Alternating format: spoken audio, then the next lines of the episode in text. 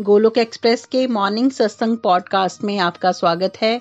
Golok express में आइए, दुख दर्द भूल जाइए। एबीसीडी की भक्ति में लीन होकर नित्य आनंद पाइए।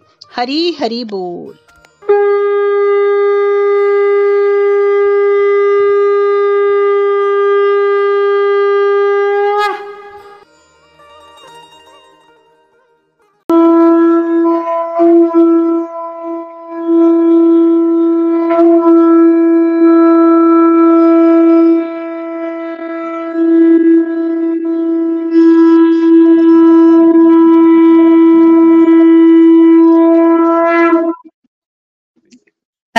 हरी बोल, हरि हरि बोल एवरीवन जय श्री कृष्णा चैतन्य, प्रभु नित्यानंद, श्री अद्वैत गदधर, श्रीवासादि गौर भक्त वृंद हरे कृष्णा हरे कृष्णा, कृष्ण कृष्ण, हरे हरे।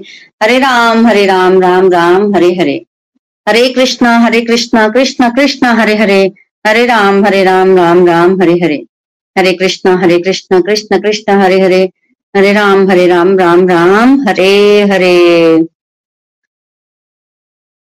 Busy through the body, free as a soul. हरी हरि बोल हरी हरि बोल शरीर से रहिए व्यस्त और आत्मा से रहिए मस्त हरि नाम जपते हुए transform the world by transforming your self न शस्त्र पर न शास्त्र पर न धन पर और ना ही किसी युक्ति पर मेरा तो जीवन आश्रित है प्रभु केवल और केवल आपकी कृपा शक्ति पर गोलोक एक्सप्रेस में आइए दुख दर्द भूल जाइए एबी सीढ़ी की भक्ति में लीन होकर नित्यानंद पाइए घर घर मंदिर हर मन मंदिर सनातन धर्म की जय हो तो हरी हरी बोल, जय श्री राधे कृष्णा, हरिहरी हरी बोल एवरीवन आज नित्यानंद त्रयोदशी है, नित्यानंद प्रभु का आविर्भाव दिवस और आप सभी को नित्यानंद त्रयोदशी की बहुत बहुत शुभकामनाएँ।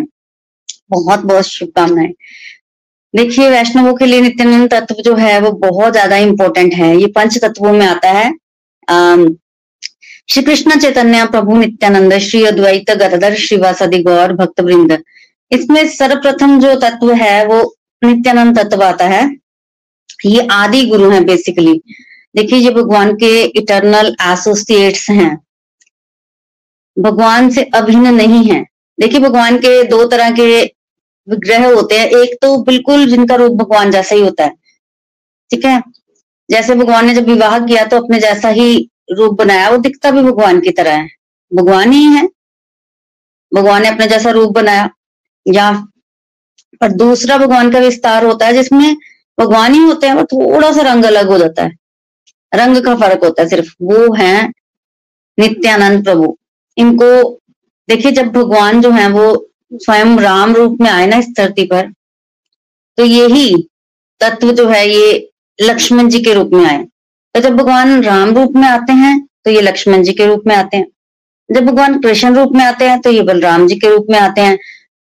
और भगवान जो है, वो नारायण रूप में जब होते हैं तो ये अनंत शेष के रूप में उनकी शैया जो है, वो बनते हैं। उनके रूप में हमेशा उनके साथ जो है, वो रहते हैं। और जब प्रभु जो है, वो चैतन्य महाप्रभु बन के आए तो ये नित्यानंद प्रभु बन के आए। तो ये बलराम तत्व ही है। बलराम तत्व के विषय में आप जो है, वो श्रवण कर चुके हैं। देखिए, बलराम पूर्णिमा पे हमने बलराम जी के विषय में श्रवण किया था। तो उस उसका लिंक जो है वो डिस्क्रिप्शन बॉक्स में लगा दिया जाएगा। आप वहाँ से श्रवण कर सकते हैं कि बलराम जी की क्या महिमा है। जो महिमा उनकी है, वही महिमा नित्यानंद प्रभु की है।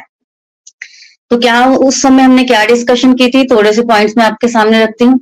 देखिए, बलराम जी जो है, पाँचों रसों में भगवान जी की सेवा करते हैं। नित्यानंद प्रभु भी हर रस में भगवान जी की सेवा करते हैं। पाँच रस जो मेन है, वो है सांख्य, दास्य, सख्य, वात्सल्य और माधुर्य भाव। तो सबसे पहले हम देखेंगे कि नित्यानंद जी शांत रस में कैसे भगवान की सेवा करते हैं। शांत रस में ऐसे भगवान की सेवा करते हैं कि जो सारा का सारा आध्यात्मिक जगत है, वो नित्यानंद प्रभु ही है। शांत रस में जैसे भगवान की पिल्लू हो गई, भगवान के क्लोज हो गए, भगवान की जो भी चीज़ें हैं, जो यूज़ करते हैं, सारे ये खुद बन जाते हैं। इवन भगवान की छैया भी यही बन गए हुए हैं। और भौतिक जगत भी यही बन गए हुए हैं। आपने देखा होगा कि अनंत शेष के जो फन है, उसके ऊपर जो है वो भौतिक जगत, ऐसा लगता है जैसे सरसों का दाना जो है वो रखा हुआ है। तो ये अपने आप को विस्तार करते हैं सेवा करने के लिए। इनका एक ही मोटिव है, सेवा। भगवान की सेवा। इनको सेवक भगवान भी कहा जाता है। तो जो चैतन्य महाप्रभु है, भगवान है वो, सेव्य भगवान है? और ये सेवक भगवान है कि मतलब ये सेवा करते हैं। इनका एक ही मोटिव है। इनकी हर चेष्टा अगर आप देखें तो सेवा सेवा सेवा। तो शांत भाव में सेवा कर रहे हैं। दास्य भाव में कैसे सेवा कर रहे हैं? जैसे देखिए, जब से हनुमान जी इनकी सेवा करते हैं ना, भगवान राम की, सबको पता है हनुमान जी कैसे सेवा करते हैं। तो वैसे इनका भी भाव है। आप देखिए, लक्ष्मण जी के रूप में इन्होंने प्रभु की हर आज्ञा का पालन किया। सेवा ही की। ना उन्होंने जैसे वनवास के लिए गए थे, ना कुछ खाया, ना सोए। क्या कर रहे हैं दिन रात? सेवा कर रहे हैं। सख्य भाव में कैसे सेवा कर रहे हैं? देखिए यार, कृष्ण और बलराम जब गऊ को चराने वन में जाते हैं तो सखा, वो एक तरह से सखा भाव में जो है वो सेवा करते हैं। भगवान कृष्ण जो है अपने अंतरंग कई बातें जो हैं वो शेयर करते हैं बलराम जी से। तो ये सख्य भाव में भी सेवा करते हैं। फिर वात्सल्य भाव में कैसे सेवा करते हैं? देखिए जी, बड़े भाई के रूप में गए थे ना?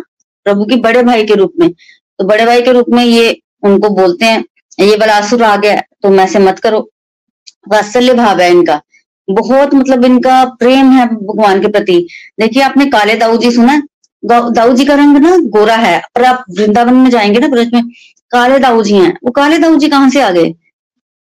देखिए, जब दाऊ को पता चला कि ये जो असुर आते हैं, इन्होंने भगवान को तो कभी देखा ही नहीं। ये क्या सोचते हैं? काले से रंग का कोई है जो मोरपंख लगाता है तो वहाँ से भगवान की पहचान करते हैं। असुरों को जब कंस बताता है ना कि किसको जाके मारना है तो ये पहचान बताता है। तो दाऊद जी को लगा कि कृष्ण की रक्षा करनी है तो असुरों को भटकाना पड़ेगा। तो दाऊद जी ने ना अपना रंग काला कर लिया और मोर पंख लगा लिया। ये सोचकर कि कोई असुर आएगा तो मेरे को कहेगा, मेरे को देखेगा। मुझे देखेगा तो मैं कृष्णा की तरह दिखूँगा। यही तो पहचान है, काला रंग और मोर पंख। तो फिर वो मुझे कृष्णा सोच लेंगे। पीली धोती भी पहन लेते थे वो पीले कपड़े। तो कृष्णा सोचेगा तो फिर वो मेरे पास आएगा। तो इस तरह से प्रोटेक्ट करते थे भगवान कृष्णा को। और इसी से इनका जो नाम है वो काले दाऊजी पड़ गया और इनका विग्रह भी है वहाँ पर। तो इस तरह से ये वात्सल्य भाव में भी जो है वो सेवा करते हैं। और माधुर्य भाव में कैसे सेवा करते हैं? देखिए, अगर हम नित्य गोलोक धाम की बात करें तो राधा रानी की जो छोटी सिस्टर है, अनंग मंजरी, ये उसके रूप में अपना विस्तार करते हैं और माधुर्य भाव में भी भगवान को बचते हैं। तो पाँचों के पाँचों रसों में ये भगवान की जो है वो सेवा करते हैं। और और क्या सेवा का भाव है? सब कुछ मैं ही कर लू, इनके अंदर भाव है। जैसे मैंने बताया कि भगवान के प्रथम विस्तार हैं ये तो भगवान कृष्णा से नेक्स्ट बलराम जी आते हैं और फिर उस पर बलराम जी सेवा सत्कार करते हैं। और जो चतुर्व्यू है, जैसे वसुदेव संकर्षण प्रद्युमन और अनिरुद्ध, इसमें जो मूल संकर्षण है ना, मूल संकर्षण के रूप में ये नित्यानंद प्रभु ही हैं। बलराम जी ही हैं मूल संकर्षण और उसके बाद जब आगे विस्तार होता है तो यही बलराम जी जो है फिर आगे जाके गर्वो दक्षाई विष्णु के रूप में अपना विस्तार करते हैं, जिसको हम पुरुष अवतार बोलते हैं। तो ये पुरुषावतार जो है, ये किसके उसमें आते हैं? ये पुरुषावतार जो है, वो नित्यानंद प्रभु की तो सेवा कर रहे हैं।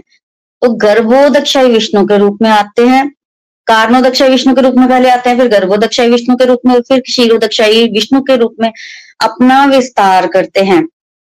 और इस तरह से वो सेवा करने हैं। देखिए, ये तत्व हमारे लिए बहुत इंपॉर्टेंट है। ये गुरु तत्व है।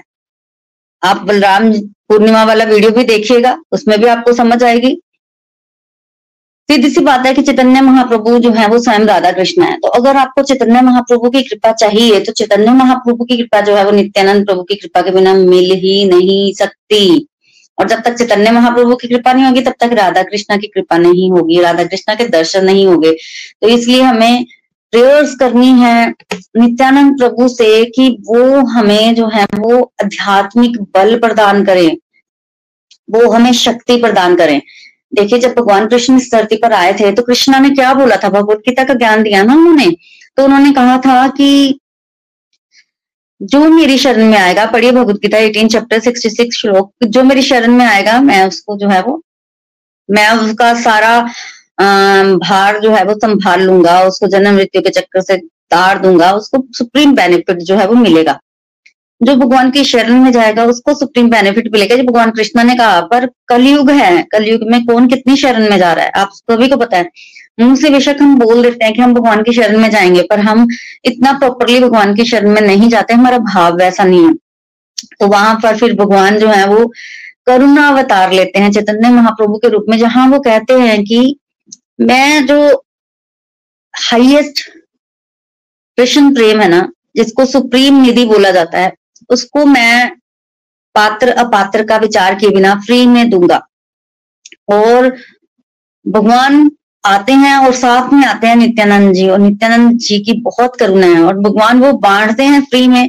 नित्यानंद प्रभु जिस जिसको बोलते हैं भगवान उस उसको फ्री में जो है वो देते हैं। क्या देते हैं? भगवत प्रेम। तो भगवान की जो हाईएस्ट प्रेम है जो निधि है उसको इस कलयुग में नित्यानंद प्रभु फ्री में बांट रहे हैं। आगे हम नित्यानंद प्रभु के आ, जो चरित्र है उसमें श्रवण करेंगे कि किस तरह से उन्होंने जो है वो भक्तों पर जो है वो कृपा बरसाई है। नित्यानंद प्रभु की कृपा के बिना चैतन्य महाप्रभु की कृपा नहीं मिलती और, उन, और उनकी कृपा के बिना जो है वो राधा कृष्णा के दर्शन नहीं होते तो नित्यानंद प्रभु बहुत बहुत इंपॉर्टेंट है हमें उनसे प्रेयर्स करनी चाहिए कि वो हमें स्पिरिचुअल स्ट्रेंथ दें। तो नित्यानंद प्रभु देखिए भक्तों पर कृपा करने के लिए इस धरती पर जो है वो प्रकट हुए।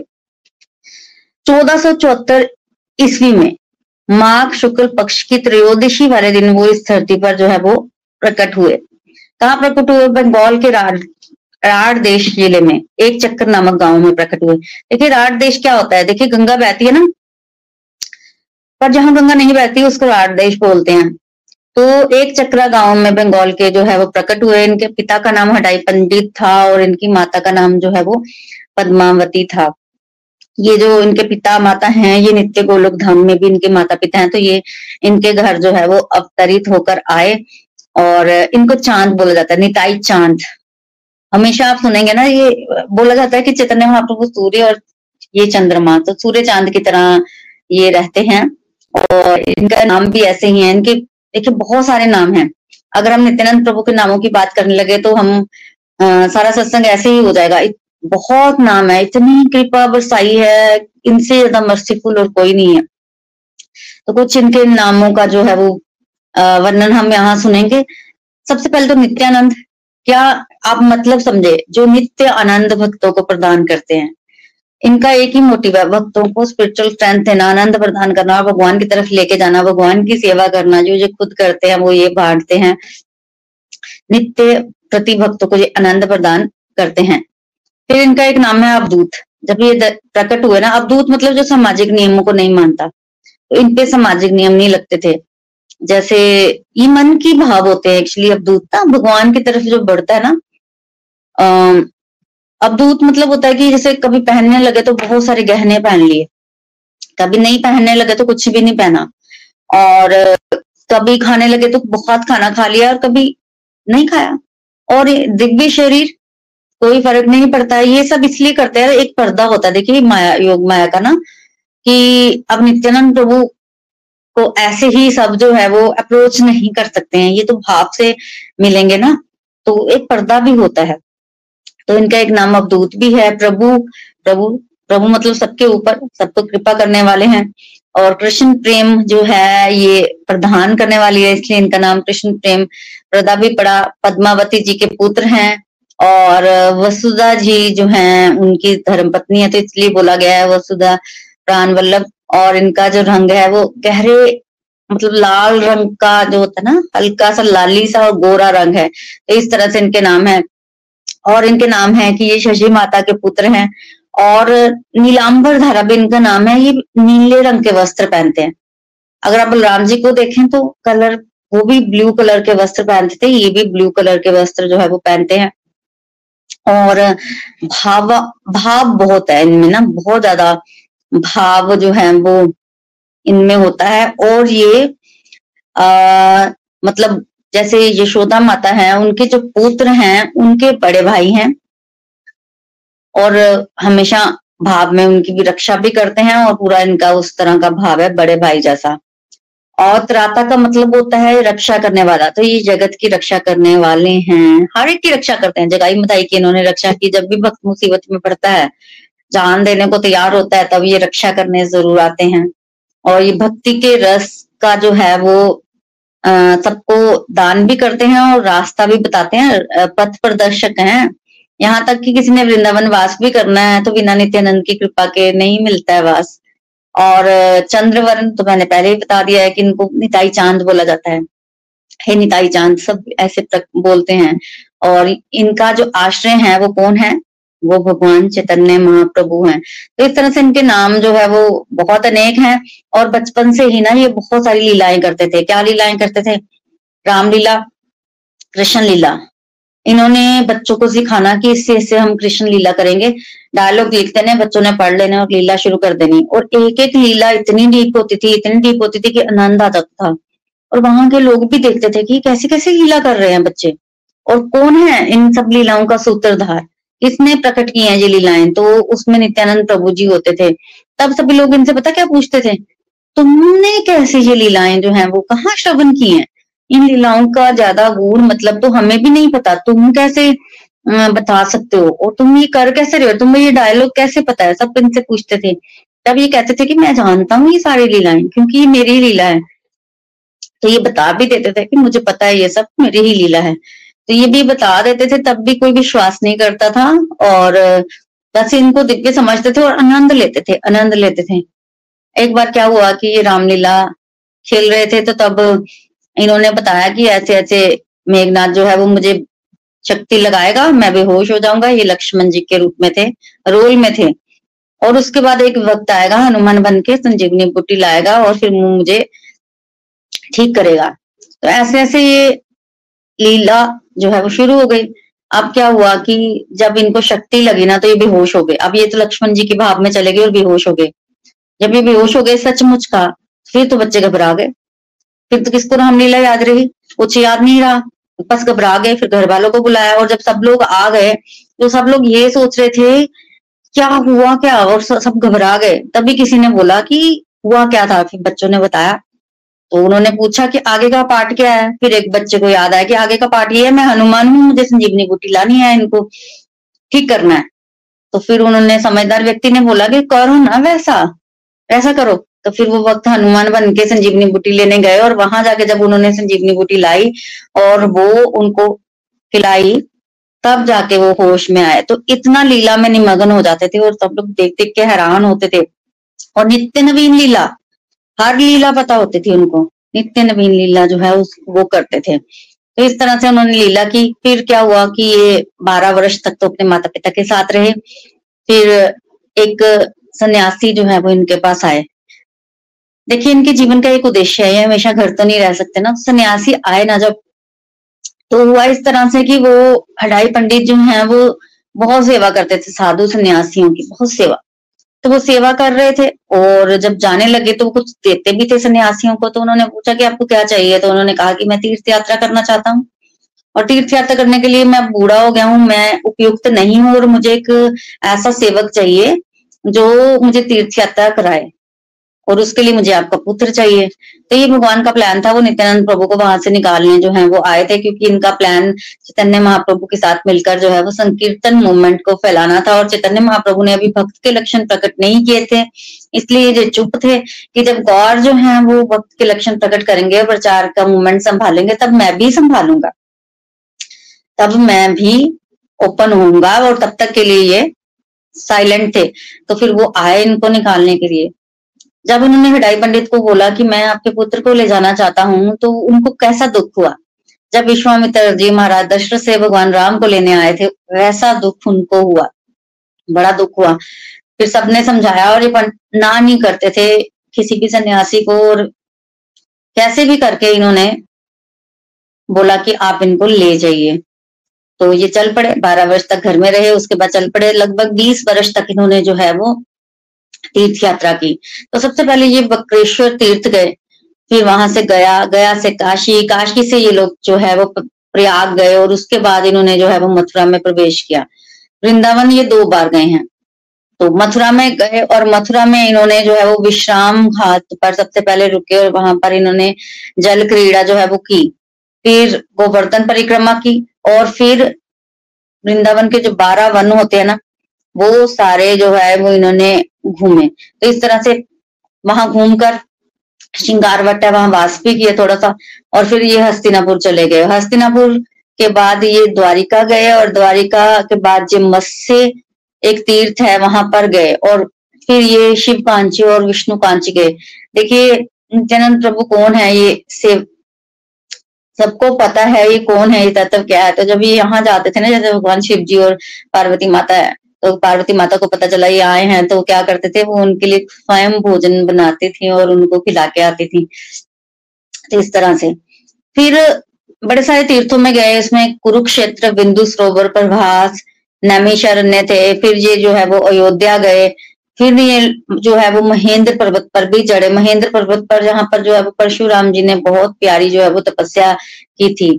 फिर ये हरिद्वार गए और हरिद्वार में यात्रा करने के बाद श्री शैल पर्वत पर चढ़ गए और उसके बाद जो है ये द्रविड़ देश आए, श्रीरंगम पहुँचे।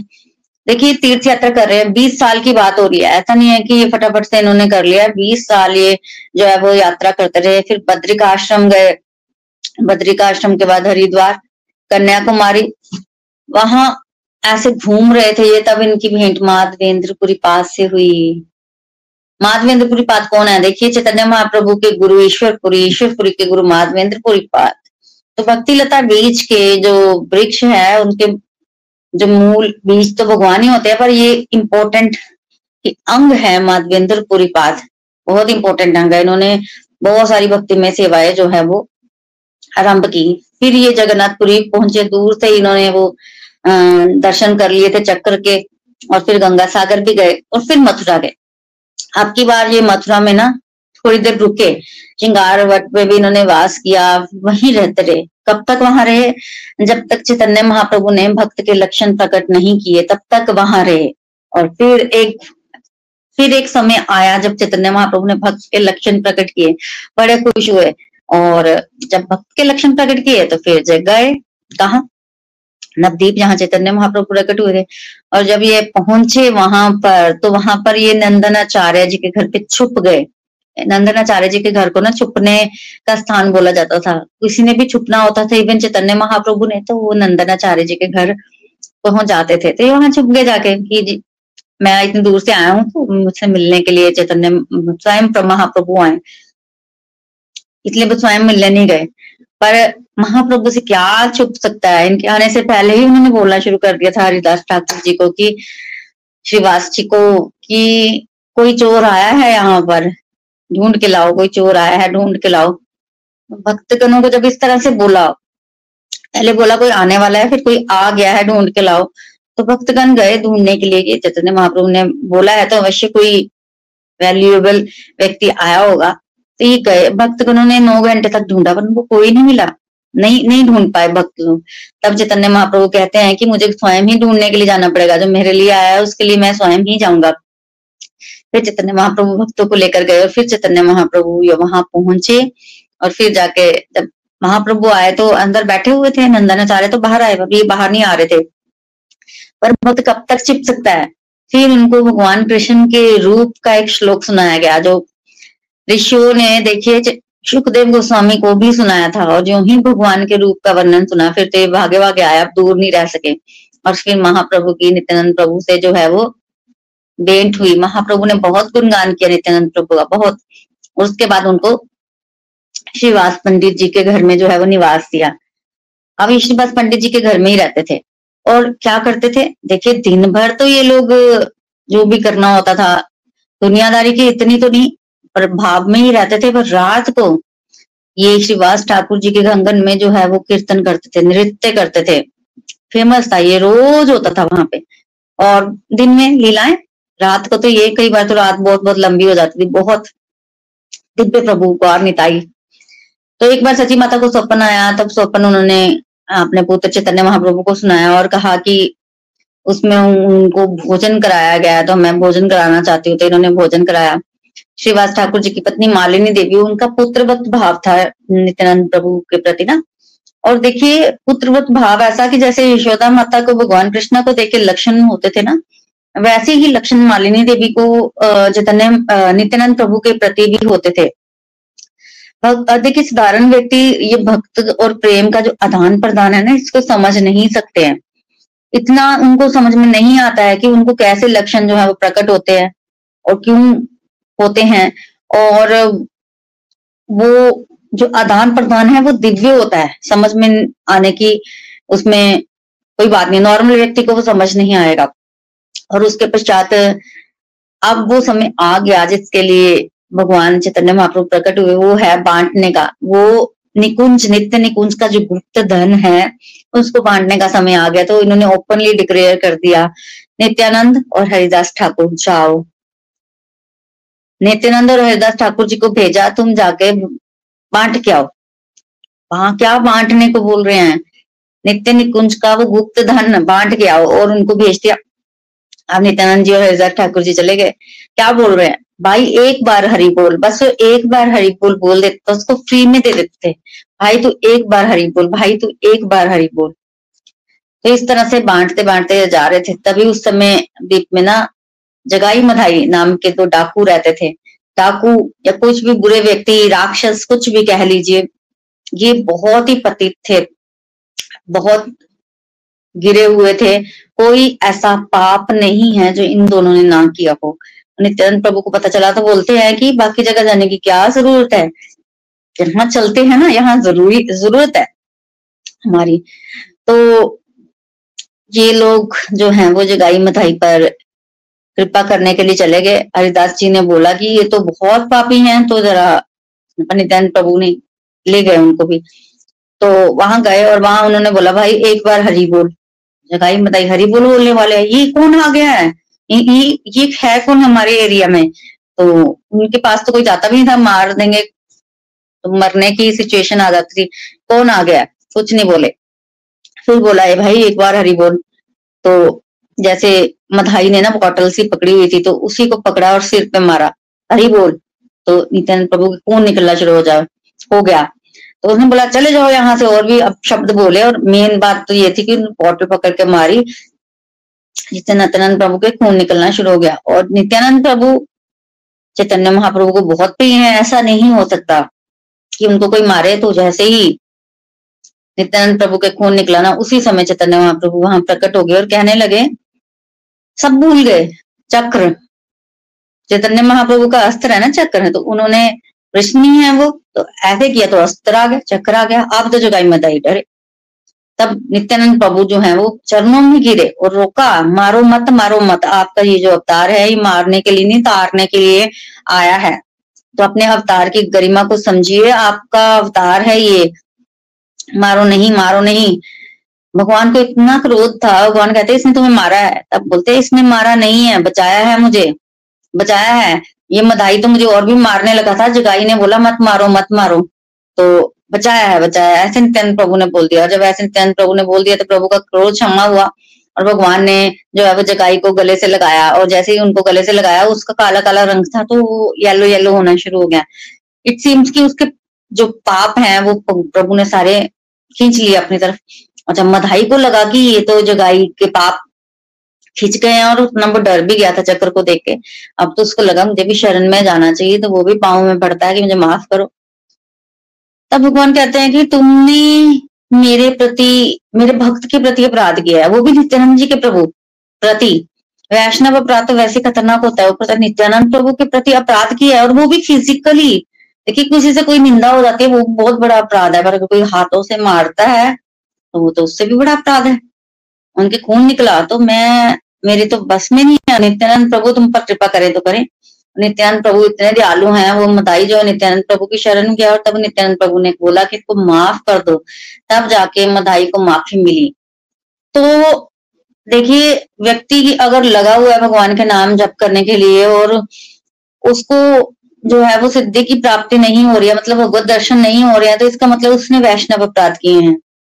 और वैष्णव अपराध अगर कोई व्यक्ति करता है तो ऐसे शास्त्रों में वर्णन आता है कि उसका प्रेम तक वो अपराध रहता है और वो एक तरह से उसकी भक्ति लता बीज को ना खा जाता है, वो वैष्णव अपराध ना। पर अगर वैष्णव अपराध को क्षमा करने की ताकत किसी में है तो वो नित्यानंद प्रभु में है। नित्यानंद प्रभु की शरण में जाइए, अपराधों को मिटाने की, वैष्णव अपराधों को। और आपके जो पिछले पिछले जन्मों के जो बहुत सारे अपराध देखे हमने किए हैं, जाने, अनजाने में। गिनती नहीं कर सकते हैं। उनको अगर मिटाने की क्षमता किसी में है तो वो नित्यानंद प्रभु में। इनके बिना आप स्पिरिचुअल स्ट्रेंथ गेन नहीं कर सकते हैं। अगर आप ये बोलें कि आप अपने बल पर जो है, वो प्रभु भक्ति के मार्ग में आगे बढ़ जाएँगे तो ये नहीं हो सकता है।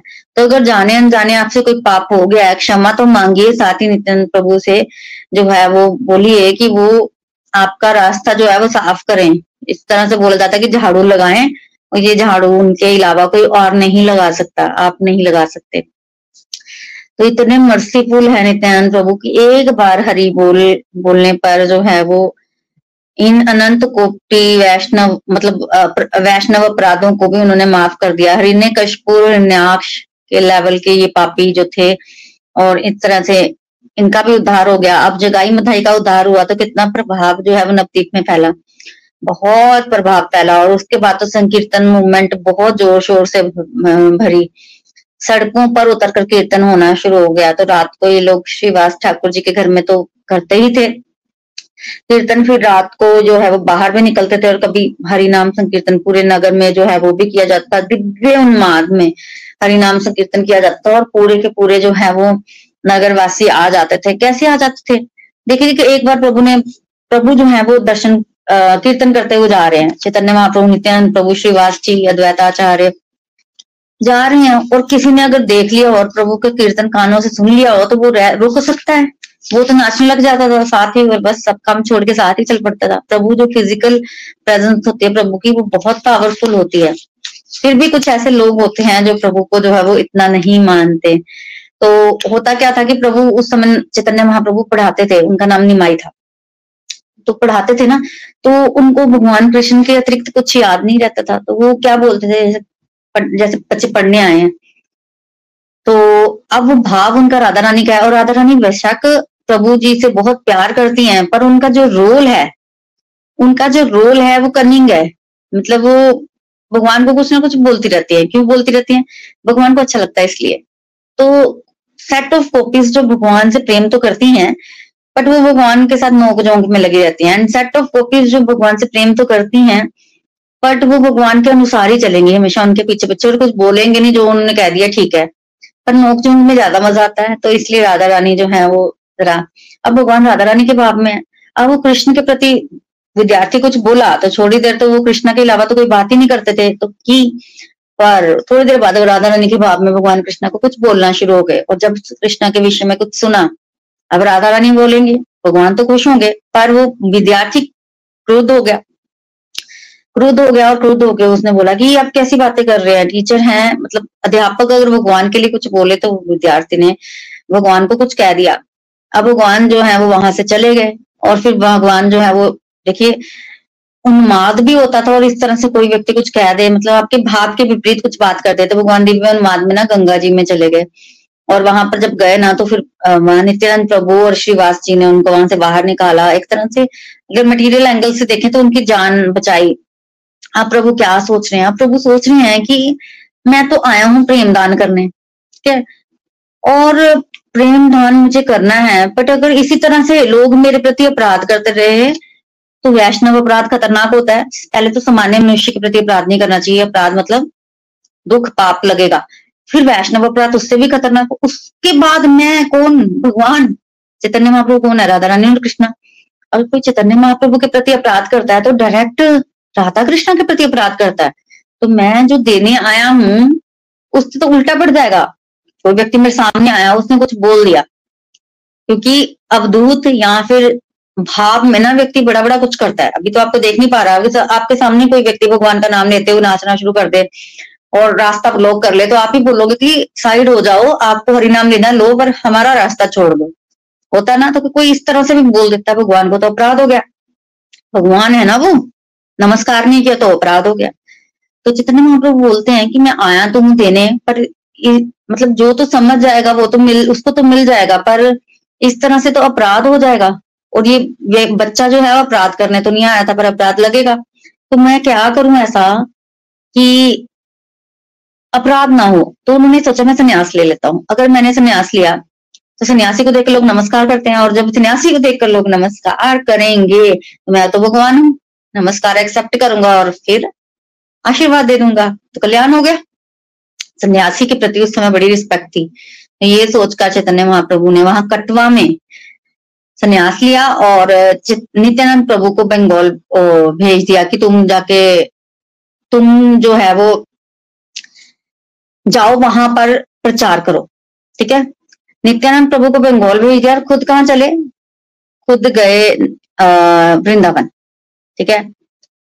कि मैं वृंदावन चला जाता हूँ कि उन्होंने तो संन्यास ले लिया था और अब तो ये तो बंगाल नहीं जा सकते थे और नित्यानंद प्रभु को भेज दिया। अब नित्यानंद प्रभु ये सोचे, आज्ञा तो मिल गई पर अभी गए नहीं है। तीन दिन हो गए चैतन्य महाप्रभु वहाँ भावावेश में नाचते हुए। अब नित्यानंद प्रभु सोच रहे हैं कि बारह दिन निकले हुए गए इनको हो गए, घर घर से निकले हुए बारह दिन हो गए। और इनकी जो माता है, शची माता, उन्होंने कुछ खाया नहीं है। और लोग इनके विरह में हैं। और ये पहुँचे पहुँचेंगे कैसे वृंदावन? तीन दिन से तो यहीं भटक रहे हैं। तो ये सोच कर ना नित्यानंद प्रभु सोच ही रहे हैं और कह रहे हैं, सोच रहे हैं कि शची माता का जीवन नहीं बचेगा। अगर शची माता को चैतन्य महाप्रभु के दर्शन नहीं हुए ना तो उनका जीवन नहीं बचेगा। तो मैं उनके जीवन को बचाने का कुछ उपाय करूँ? तो उन्होंने क्या किया? अब ये चैतन्य महाप्रभु तो भावावेश में थे तो उन्होंने एक छल किया। चैतन्य महाप्रभु चलते जा रहे हैं, चलते जा रहे हैं। तीन दिन हो गए, वहीं नाच रहे हैं। तो क्या बोला इन्होंने? इन्होंने नित्यानंद को बोला, यमुना आ गई, यमुना वृंदावन आ गया। वो गंगा थी, उनको यमुना बोल दिया। अब नित्यानंद प्रभु ने ना हाँ बोल दिया, बिल्कुल यमुना आ गई, ये वृंदावन अब जब सुना, यमुना आ गए ये वृंदावन फिर तो और भागे।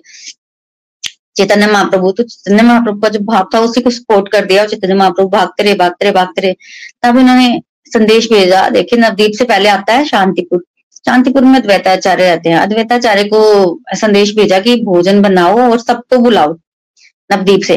तब जो भगवान जी का गाँव था, वहाँ से सबको बुलाया गया। शची माता को पता चला कि चैतन्य महाप्रभु वहाँ आ रहे हैं। तब उन्होंने बारह दिन के बाद कुछ खाया। और फिर उन्होंने भी भोजन बनाया, मैं अपने पुत्र को अपने हाथों से खिलाऊँगी। तो वो फिर सब लोग शांतिपुर आए और अद्वैताचार्य को मैसेज तो गया ही हुआ था। नाव लेके आए अद्वैताचार्य, नाव। जब अद्वैताचार्य नाव लेके आए चैतन्य महाप्रभु भावावेश में भाग रहे हैं, तब उन्होंने क्या देखते हैं?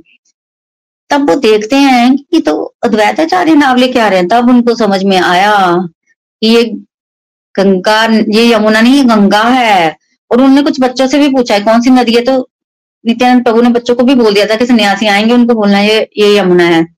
इस तरह से तब तो चैतन्य महाप्रभु ने बोला, नित्यानंद जी को तुमने धोखे से तुमने छल किया मेरे साथ, तुम मुझे यहाँ ले आए हो, वगैरह वगैरह। तब नित्यानंद प्रभु कहते हैं, मैंने कोई छल नहीं किया। यहाँ आप वहाँ वृंदावन तो ये वृंदावन ही है। और अगर आपने भावना कर ली गंगा मैया में यमुना की तो यमुना ही है। तो कोई छल छुल नहीं हुआ है। तो तब चैतन्य महा, नित्यानंद प्रभु के साथ चैतन्य महाप्रभु शांतिपुर में रुके और फिर वहाँ सब लोग उनके दर्शनों को आए। सची माता भी आई तब सची माता ने क्या बोला भगवान को? तब सची माता कहते हैं कि तुमने संन्यास लिया, ठीक है। तुम प्रचार भी करना चाहते जो भी करना चाहते तुम करो, पर तुम जगन्नाथपुरी में रहो, तुम वृंदावन मत जाओ। क्यों? जगन्नाथपुरी जो है, वो पास है वहाँ बंगाल में, नवदीप से। तो एटलीस्ट तुम बाहर रहोगे तो मुझे तुम्हारी खबर तो मिलती रहेगी। मुझे तुम्हारी खबर मिलती रहेगी तो तुम यहाँ मेरे पास ही रहो। तो स्वीकार कर लिया। चैतन्य महाप्रभु ने कि मैं जगन्नाथपुरी में ही निवास करूँगा और हर साल जो है भक्त जो है वो जगन्नाथपुरी जाते थे चैतन्य महाप्रभु के दर्शन करने। और शिवानंद सेन उनको लेके जाते थे। शिवानंद सेन पर भी नित्यानंद प्रभु ने कृपा की, आगे हम सुनेंगे, प्रतिकूल कृपा की बेसिकली तो कभी तो अनुकूल कृपा करते थे, नित्यानंद प्रभु कभी प्रतिकूल कृपा करते थे, पर उनकी कृपा होती थी। जो कोई प्रतिकूल कृपा को पचा जाता था ना, उसको तो बड़ा बड़ा उसकी तो मतलब जीवन सक्सेसफुल हो जाता था। तो ऐसे फिर वो कहाँ चल पड़े? वो चल पड़े जगन्नाथ चैतन्य महाप्रभु जगन्नाथपुरी की तरफ़ चल पड़े। अब जब सन्यासी होता है ना तो सन्यासी के पास ना दंड होता है। तो इनके पास एक दंड था। चैतन्य महाप्रभु के पास ना। अब जगदानंदा जी ने ना वो दंड संभाला हुआ था और उनको ना भगवान जी के लिए भोजन बनाना था, क्योंकि रुकते थे ना तो भोजन बनाते थे वो। तो उन्होंने नित्यानंद प्रभु जी को बोला कि ये तुम चैतन्य महाप्रभु का दंड संभालो और मैं जो है वो भिक्षा कराता हूँ और फिर भोग लगा के जो है वो खाना भगवान जी को खिलाया जाएगा। अब प्रभु तो अवदीप अवधूत है। अवधूत मतलब सामाजिक नियमों को नहीं मानता। तो उनको मिल गया डंडा, दंड और जगदा जगदानंदा चले गए भिक्षा के लिए। हम प्रभु सोच रहे हैं कि ये दंड, ये ये भगवान चैतन्य महाप्रभु के पास अच्छा लगता है क्या? दंड क्यों ग्रहण करते सन्यासी? दंड में माना जाता है कि तैतीस करोड़ देवी देवता होते हैं और व्यक्ति जो है वो सन्यास लेने के बाद देवी देवताओं के आश्रित हो जाता है। अब ये नित्यानंद प्रभु सोच रहे हैं कि चैतन्य महाप्रभु को देवी देवताओं के आश्रय में रहना है। तो फिर दंड क्यों चाहिए उनको?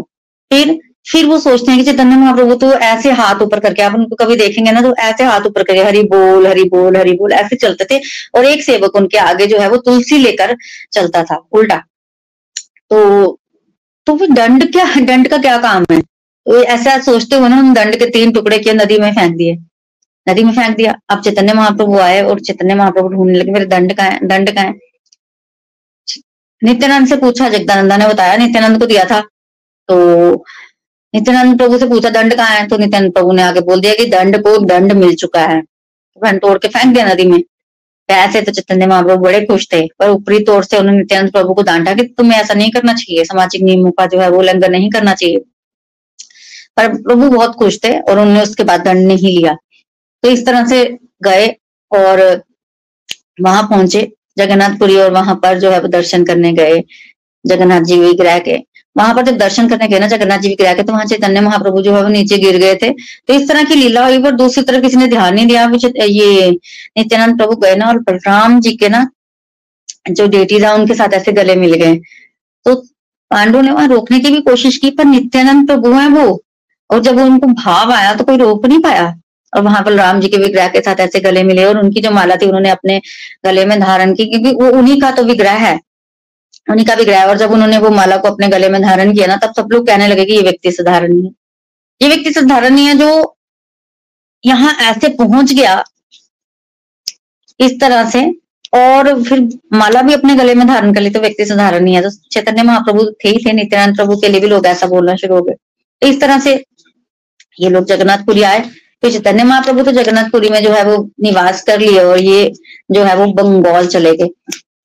इन्होंने बंगाल की यात्रा की और उन दिनों यात्रा पैदल होती थी तो इतना कोई ऐसे नहीं कि हवाई जहाज़ में फ्लाई कर लिया तो पैदल होते थे, रास्ते में भक्त मिलते रहते थे।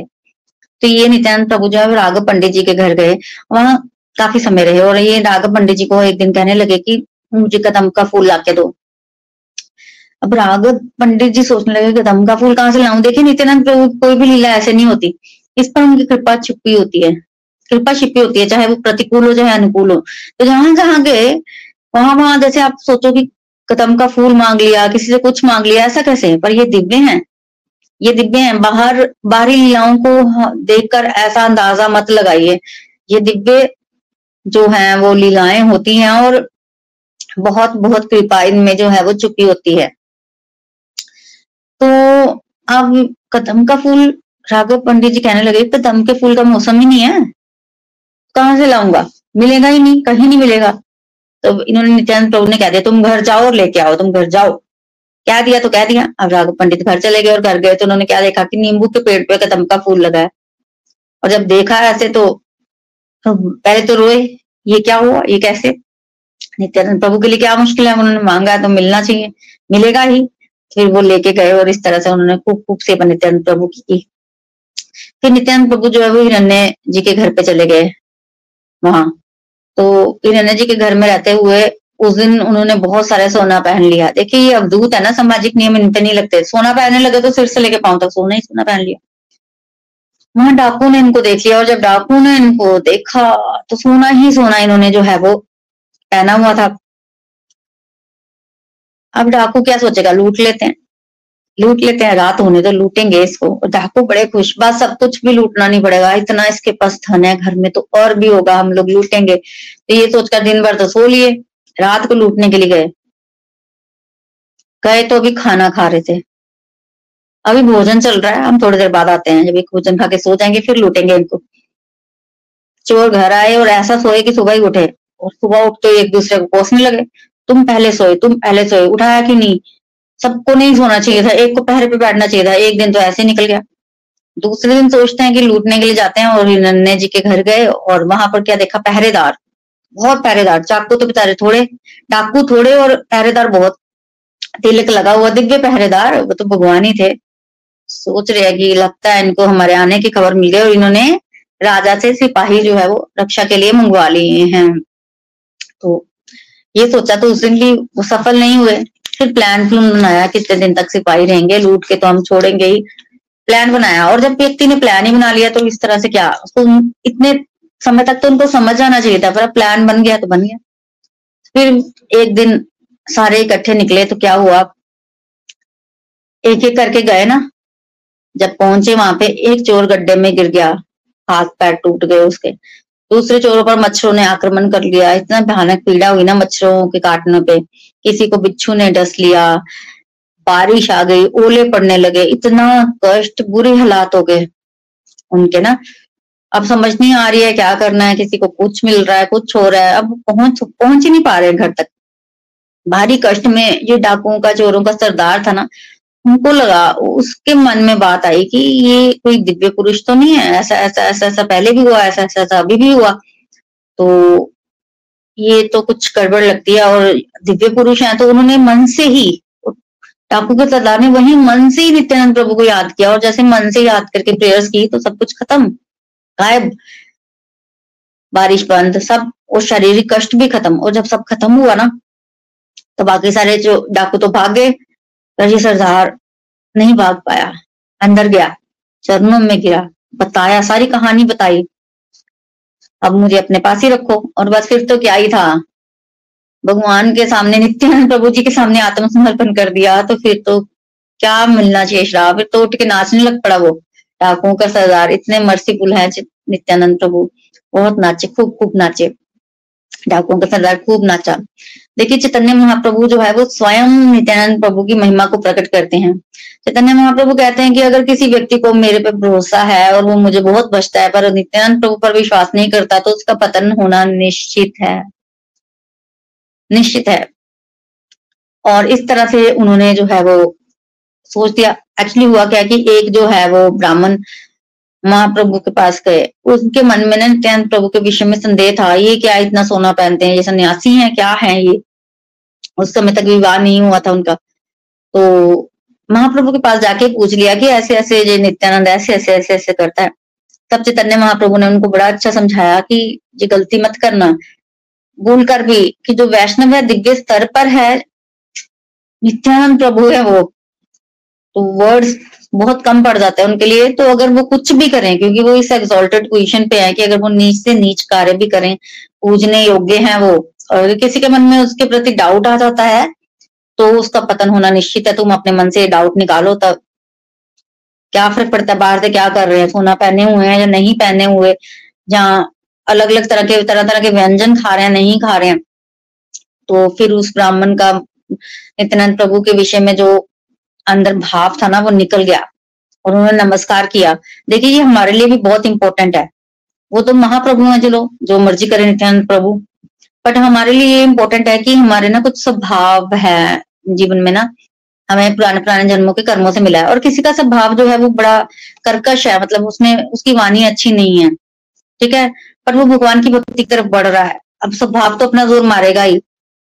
तो इसका मतलब ये तो नहीं है कि व्यक्ति को भक्ति का राइट नहीं है। और इसका मतलब ये भी नहीं है कि व्यक्ति ने भक्ति करके, मेहनत करके भगवान का प्रेम प्रकट नहीं किया। किसी व्यक्ति ने भगवान का प्रेम प्रकट कर लिया है हंड्रेड परसेंट नहीं तो एट्टी परसेंट क्योंकि हंड्रेड परसेंट की स्टेज पे तो सब कुछ उड़ जाता है। फिर तो व्यक्ति के अंदर सब कुछ एट्टी परसेंट पे पहुँच गया है, पर उसका स्वभाव नहीं बदलेगा। उस समय अगर व्यक्ति किसी को कड़वा बोल देता है और दूसरा व्यक्ति उसको आगे से कड़वा बोलता है तो अपराध लगता है। तभी बोलते हैं, वैष्णव अपराध नहीं करना चाहिए। क्योंकि हमारे इतने ऐसे संस्कार है और माया का ऐसा ज़ोर होता है ना कि हमसे गलत कार्य भी हो जाते हैं। स्वभावश स्वभावश जो गलत कार्य होते हैं, भगवान कहते हैं कि भगवत गीता में, कि उसका फल उस व्यक्ति को तो नहीं मिल रहा है, क्योंकि उससे वो हो रहा है। कि अंदर से फोर्स आती है ना भगवत गीता में भी हमने समझा, वो हो रहा है फोर्स से। व्यक्ति चाहता नहीं है, पर वो धीरे धीरे धीरे धीरे उसको कंट्रोल कर लेगा जब भगवान की कृपा होगी, पर अभी हो रहा है उससे। पर दूसरा व्यक्ति उसके प्रति अगर अपराध करता है तो उसको वैष्णव अपराध ज़रूर लग जाएगा, इसलिए सावधान हमें अवश्य होना चाहिए। जो गलती हम जानबूझ के नहीं करते हैं, जो भाव में हो जाती है, क्योंकि हमारे संस्कार ही ऐसे हैं, उसका वैसा फल जो है वो हमें नहीं मिलता, प्रभु उसको क्षमा करते हैं। नित्यानंद प्रभु से हमें क्षमा मांगनी चाहिए। तो इस तरह से चैतन्य महाप्रभु ने बहुत उसको गाइड किया और उनके माध्यम से हमें भी गाइड किया। फिर भगवान के दर्शनों को सब जगन्नाथपुरी जाते थे तो एक दिन नित्यानंद प्रभु ने भी भगवान के दर्शनों को सोचा कि नीला चलते हैं वहाँ पे, और फिर वो वहाँ गए। और वहाँ पर वो गदाधर पंडित के पास जो है वो रुके और गदाधर पंडित को उन्होंने चावल और वस्त्र ले गए थे, वो दिए। एक्चुअली उनके घर में थे गोपीनाथ। तो पहले तो वस्त्र दिए नित्यानंद प्रभु ने उनको और चालीस किलो पता नहीं चावल ले गए थे तो उनको दिए और कहा कि वस्त्र गोपीनाथ को पहना दो। और ये जो चावल है, ये गोपीनाथ के भोग के लिए हैं। वैसे तो गदाधर जी कह रहे थे कि आपने क्यों इतना कुछ लेके आए? पर ये अच्छा तरीका है किसी को कुछ देने का कि आपके लिए तो लाया ही नहीं। मैं तो गोपीनाथ के लिए लाया हूँ। वस्त्र भी गोपीनाथ के चावल, भोग लगाओ गोपीनाथ को। तो उन्होंने इस तरह से कह दिया। तो फिर वो लिए गदर पंडित ने। और गदर पंडित ने जब वो चावल देखे तो बहुत सुंदर, बहुत उत्तम कोटि का चावल था। फिर तो उन्होंने तारीफ़ की। फिर उन्होंने कहा कि भगवान को भोग लगाओ। फिर वो चावल बना और भगवान को भोग लगा। ऐसा नहीं है, चावल ही बनाया था, साग भी बनाया था। और उसके बाद भोग लगाने के बाद जब खाने लगे ना बहुत स्वादिष्ट थे, बहुत स्वादिष्ट। पर अभी खाए नहीं थे, तब कौन आ गया? चैतन्य महाप्रभु आ गए। गदाधर गुस्सा? तुमने मुझे खाने पे नहीं बुलाया? खाने पे क्यों नहीं बुलाया मुझे? मैंने तो किसी को खाने पे नहीं बुलाया, ये तो घर है घर है तो खाएँगे ही। बुलाना चाहिए था मुझे, क्यों नहीं बुलाया? ये तो भगवान के आदान प्रदान होते ना। दो नहीं, तीन पतले लगाओ, तीन प्लेट्स लगाओ, तीन हिस्सों में बांटो भोजन को, फिर तीन हिस्सों में बांटा गया, फिर वो सबने बड़े प्यार से खाया, बहुत स्वाद बहुत स्वाद था। एक्चुअली चैतन्य महाप्रभु ही चाहते थे कि नित्यानंद प्रभु उनके पास आए, क्योंकि उनसे, उन्होंने उनसे कुछ गुप्त वार्ता करनी थी और कुछ गुप्त वार्ता उन्होंने उनसे की की, पर वो सबको पता नहीं चली मोटा मोटा उन्होंने विवाह का आदेश दिया कि मैं इस धरती को त्याग कर चला जाऊँगा और तुम विवाह कर लो। अपने अंदर की बात जो है वो सिर्फ़ नित्यानंद प्रभु को बताते थे। चैतन्य महाप्रभु और जब उन्होंने संन्यास लेना था, तब भी उन्होंने नित्यानंद प्रभु को ही बताया और कुछ गिने चुने लोगों को ही पता था कि उन्होंने संन्यास लेना है। विवाह के लिए आज्ञा कर दिए। अब पहले तो सोचते रहे कि सन्यासी का जीवन व्यतीत किया, विवाह विवाह। फिर अल्टीमेटली उन्होंने विवाह कर ही लिया कि भगवान ने कहा था ना, वो गए अंबिका कालना और वहाँ पर सूर्यनाथ जी की पुत्रियाँ थी दो। ये भगवान का विवाह संस्कार हो रहा है, उन्होंने बहुत धूमधाम से भगवान का विवाह किया। तो सूर्यनाथ जी की दो पुत्रियाँ, जानवी देवी जी और वस्ता देवी जी, जिनको हम जानवा माता और वस्ता माता बोलते हैं, उनका विवाह जो है वो नित्यानंद प्रभु से किया और वसुधा जी से नित्यानंद प्रभु को वीर चंद्र की प्राप्ति हुई और ये वीर चंद्र भी चैतन्य महाप्रभु का ही स्वरूप है। नित्यानंद प्रभु नहीं दूर रह सकते चैतन्य महाप्रभु से। तो उन्होंने बोला था कि आप चले जाएँगे तो मैं तो वीर चंद्र के रूप में वो चैतन्य महाप्रभु ही थे। और अभिराम ठाकुर जी जो है वो ना, उनके बारे में प्रमुख था कि अगर वो किसी को नमस्कार करते थे और वो वैष्णव नहीं होता था, वो मर जाता था। किसी लकड़ी को नमस्कार कर दिया, पेड़ को नमस्कार कर दिया, जल जाता था। मतलब ये कि उनके सामने वैष्णव भी टिक पाता था, बाकी तो सब जल जाते थे। अब जब पता चला कि नित्यानंद प्रभु के पुत्र हुआ है तो अभिराम ठाकुर आ गए दर्शनों को, और जब अभिराम ठाकुर जी आ गए तो सब डर गए कि वो तो किसी को प्रणाम कर दे तो वो तो जल जाता है।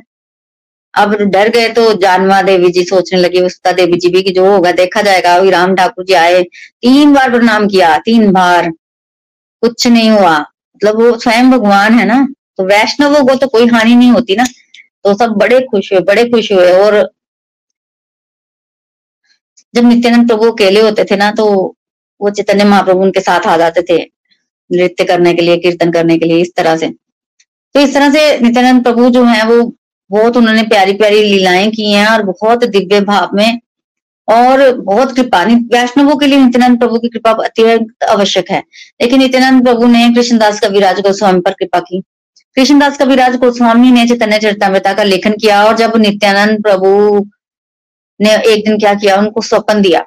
स्वपन में कृष्णदास कविराज गोस्वामी को नित्यानंद प्रभु के दर्शन हुए और उन्होंने उनको कहा कि तुम अभी यहाँ से निकलो और वृंदावन जाओ और वहाँ जाकर चैतन्य चरितमृता का लेखन करो। तो उनको जो दिव्य शक्ति, आध्यात्मिक शक्ति वो नित्यानंद प्रभु ने दी थी। जब उन्होंने लिखा था चैतन्य चरितमृत, उस समय उनकी आयु काफ़ी बड़ी थी। पर फिर भी नित्यानंद की प्रभु प्रभु कृपा से वो उसको लिख पाए। नित्यानंद प्रभु ने देखिए, वृंदावन दास ठाकुर जी पर भी कृपा की थी। वृंदावन दास ठाकुर ने चैतन्य भागवत लिखा है, उनको भी चैतन्य भागवत लिखने का आदेश जो है वो नित्यानंद प्रभु से ही मिला था। नित्यानंद प्रभु ने नरोत्तम दास ठाकुर जी को भी प्रेम दान किया सोपन में जाकर उनको प्रेम दान किया। वो बहुत बाद में प्रकट हुए थे। तो उस समय तक चैतन्य महाप्रभु इस धरती पर नहीं था, नहीं थे। तो चैतन्य महाप्रभु ने वो प्रेम नरोत्तम दास ठाकुर जी के लिए नित्यानंद प्रभु के पास ही रखवाया था। इसके अलावा उन्होंने रघुनाथ दास को स्वामी पर भी कृपा की। कहने का मतलब ये है कि वैष्णव पर जब भी कृपा होती है, जब भी उनके आगे के द्वार खुलते हैं, जब भी उनको धामवास का आदेश आता है तो वो नित्यानंद प्रभु ही देते हैं। उन्हीं की कृपा होती है। उन्हीं की, उनकी कृपा के बिना आध्यात्मिक यात्रा आप नहीं कर सकते हैं। वो झाड़ू वही लगाते हैं। तो नित्यानंद प्रभु से हमें असीम कृपा की मांग करनी चाहिए। तो इन्होंने रघुनाथ दास को स्वामी पर भी कृपा की। देखिए रघुनाथ दास को स्वामी भगवान की भक्ति करना चाहते थे। और उनके घर में ऐश्वर्य कैसा था कि जैसे राजा नहीं होते? राजा लोग इतने पैसे ज़िंदगी जीवन भर खाएँगे तो भी खत्म नहीं होंगे। उड़ाएँगे तो भी खत्म नहीं होंगे इतने। पर वैराग्य बार बार भाग जाते थे। माँ बाप ने शादी भी करा दी, पर वैराग्य तो इंटरनल होता है। और पहरे भी ढा दिए कहीं भागे ना। पहरे लग गए। मतलब वो हर समय पहरे में है। कहीं भी नहीं जा पा रहे तो अब ये घबरा रहे हैं बार बार चैतन्य महाप्रभु की शरण में जाता हूँ, कृपा नहीं हो रही है, कृपा नहीं हो रही है। तब पानीहट्टी में चैतन्य नित्यानंद प्रभु आए और जब रघुनाथ दास को स्वामी ने सुना कि नित्यानंद प्रभु आए हैं, नित्यानंद प्रभु की कृपा से ही जो है वो चैतन्य महाप्रभु की कृपा मिलेगी, तब ये नित्यानंद प्रभु जी की शरण में गए। और नित्यानंद प्रभु की जब शरण में गए ना तो नित्यानंद प्रभु की कृपा हुई ना तो उन्होंने सबसे पहले तो उसको बोला, तुम चोर हो। तुमने मेरा धन चुराया ये चैतन्य महाप्रभु मेरा धन है, तुमने चुराया, तुम्हें सजा मिलेगी। तुम सबको खाना खिलाओ। तो ददी ददी चिड़वाऊ सब जो है, हुआ, बहुत फ़ेमस है किया। रघुनाथ दास गोस्वामी ने तो उनको दंड भी मिला इस तरह का, बड़ा प्यारा। फिर उन पे कृपा हुई और वो घर को भी छोड़ पाए और कोई पहरेदार पुहरेदार कुछ नहीं। उनके गुरुजी आकर उनको घर से ले गए और थोड़ी दूरी पर गुरुजी भी चले गए, छोड़ कर अकेले उन्होंने ये सोच रहे थे कि मैं अकेला हूँ, वहाँ ये नित्यानंद प्रभु की कृपा है। अकेले थे, कोई पकड़ने वाला नहीं था, पहरेदार नहीं था चले गए चैतन्य महाप्रभु के पास। तो इस तरह से फिर लौट के नहीं आए। नित्यानंद प्रभु की कृपा से ही व्यक्ति के मार्ग जो है वो खुलते हैं। फिर एक दिन नित्यानंद प्रभु अपने घर के विग्रह के वाले रूम में गए और वहाँ से ना वो डिसअपेयर हो गए और फिर थोड़ी देर बाद प्रकट हो गए। तो बहुत ज़्यादा लीलाएँ हमें समझ में नहीं आती। फिर ये अपने फैमिली को लेकर जो है वो एक चक्रा धाम गए, यहाँ से ये प्रकट हुए थे और वहाँ वहाँ बांके राय जी का एक ही विग्रह है। तो एक दिन क्या हुआ कि बांके राय जी के विग्रह के पास गए और वहीं उसी विग्रह में जो है वो समा गए और जो प्रचार का कार्यभार है, इन्होंने आगे जानवा माता जी को वसुदा माता जी को, अपने पुत्र को सौंप दिया। चैतन्य महाप्रभु तो पहले इस धरती को छोड़कर जो है वो जा चुके थे। तो ये लोग, भगवान जो है वो अपनी मर्ज़ी से प्रकट होते हैं और अपनी ही मर्ज़ी से अपनी लीला को समेट कर जो है वो अप्रकट हो जाते हैं। तो बोले, नित्यानंद प्रभु की जय। देखिए, नित्यानंद प्रभु जो है वो हमारे लिए बहुत बहुत इंपॉर्टेंट है। आज के दिन, क्योंकि आज नित्यानंद त्रयोदशी है, हम उनसे प्रेयर्स करते हैं। हे प्रभु हे प्रभु, हम पर कृपा करना। हमारे मार्ग को साफ़ कीजिए। हमारे मार्ग में झाड़ू लगाइए, जो झाड़ू उनके अतिरिक्त तो कोई नहीं लगा सकता है। प्रेयर्स कीजिए प्रभु। हम आगे बढ़ना चाहते हैं, आपके रास्ते की तरफ़ हमें आध्यात्मिक शक्ति, आध्यात्मिक बल दीजिए। वो अंदर से बल होना चाहिए। वो अंदर से बल भी फील नहीं करते हैं हम लोग। सुबह कई बार हम चार बजे भी उठ जाते हैं, बैठे होते हैं, प्रभु को देख रहे होते हैं, माला पड़ी होती है ऐसे हाथ में। फिरती नहीं है। कैसे फिरेगी? बल कौन देगा? वो चैतन्य महाप्रभु नित्यानंद प्रभु देंगे और नित्यानंद प्रभु की कृपा कि बिना चैतन्य महाप्रभु की कृपा जो है वो हमें नहीं मिल सकती। तो आइए प्रेयर करें नित्यानंद प्रभु हमें जो है तो स्पिरिचुअल स्ट्रेंथ दें। हरे कृष्णा हरे कृष्णा, कृष्ण कृष्ण, हरे हरे हरे राम हरे राम राम राम, हरे हरे। आज के दिन आप बारह बजे तक फास्ट भी कर सकते हैं, निर्जल या फिर फलाहार वाला बारह बजे तक व्रत करने का विधान है आज के दिन। चलिए अब हम आगे बढ़ते हैं। आज के भजन सेगमेंट की तरफ़ हमारे साथ रितेश जी हैं, चंबा से। हरी हरी बोल, रितेश जी। हरी हरी बोल। हरि हरि बोल एवरीवन सो नित्यानंद प्रभु की जय। चैतन्य महाप्रभु की जय। चलिए। निताय गोर हरी हरि बोल। निताय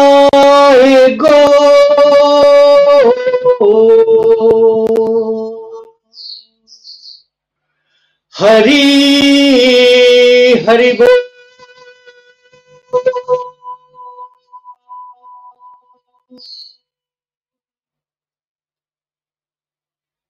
भजनिताय गौर राधे श्याम। जपो हरे कृष्ण हरे राम। भजनिताय गौर राधे जपो हरे कृष्ण हरे राम। भजनिताई गौर राधे श्याम। जपो हरे कृष्ण हरे राम भजनिताय गौर, राधे श्याम। जपो हरे कृष्ण, हरे राम। भजनिताय गौर भजनिताय गौर भजनिताय गौर। राधे श्याम। ओ भजनिताय गौर भजनिताय गोर भजनिताय गौर, राधे श्याम। भजनिताय गोर, राधे श्याम। जपो हरे कृष्ण। हरे राम। जय नित्य नित्य नित्य नित्य नित्य नित्य गौर हरि। नित्य नित्य नित्य नित्य नित्य नित्य गौर हरि। जय नित्य नित्य गौर हरि। नित्य नित्य गौर हरि। भजनिताय गौर राधे श्याम, जप हरे कृष्ण, हरे राम। भजनिताय गौर राधे श्याम, जपो हरे कृष्ण, हरे राम। नित्य नित्य नित्य नित्य नित्य नित्य गौर हरि जय नित्य नित्य नित्य नित्य नित्य नित्य गौर हरि नित्य गौर राधे श्याम हरे कृष्ण, हरे राम, नित्य गौर राधे श्याम हरे कृष्ण, हरे राम, गौर हरि राधे श्याम हरे कृष्ण, हरे राम, गौर हरि राधे श्याम हरे कृष्ण, हरे राम, हरि बोल हरि बोल हरि बोल हरि बोल हरि बोल हरि बोल। हरि बोल हरि बोल हरि बोल हरि बोल हरि बोल हरि बोल। नित्याय गौर, हरि हरि बोल। नित्याय गौर, हरि हरि बोल। भजनिताय गौर राधे जपो हरे कृष्ण, हरे राम। हरि हरि बोल, हरि हरि बोल। Thank you very much everyone Hari Hari बोल। हरी हरी बोल, हरी हरी बोल। Thank you very much Ritesh ji. बहुत सुंदर, प्यारा भजन आपने जो आप हमारे साथ शेयर किया है। Thank you for sharing Hari बोल, हरे कृष्णा हरे कृष्णा कृष्णा कृष्णा, हरे हरे हरे राम हरे राम राम राम, हरे हरे। तो एक बार फिर से आप सभी को नित्यानंद त्रयोदशी पर बड़ी बड़ी शुभकामनाएँ और हाँ आइए हम सब मिलकर नित्यानंद प्रभु से प्रेयर्स करते हैं कि वो हमें जो है वो इतनी स्ट्रेंथ दें कि हम उनके मार्ग पर जो है वो आगे बढ़ सके। हरे कृष्णा हरे कृष्णा कृष्णा कृष्णा, हरे हरे हरे राम हरे राम राम राम, हरे हरे। हरे कृष्णा हरे कृष्णा कृष्णा कृष्णा, हरे हरे हरे राम हरे राम राम राम, हरे हरे।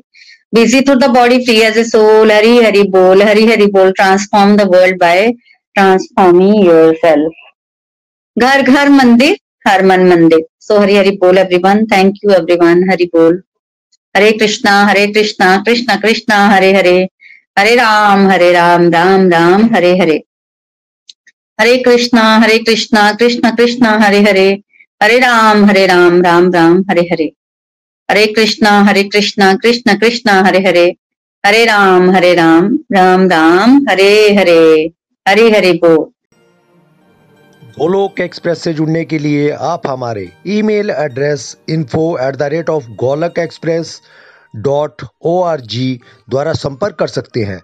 या हमारे व्हाट्सएप या Telegram number seven zero one eight zero two six eight two one से भी जुड़ सकते हैं। आप हमसे फेसबुक पेज और यूट्यूब के माध्यम से भी जुड़ सकते हैं। हरी हरी बोल।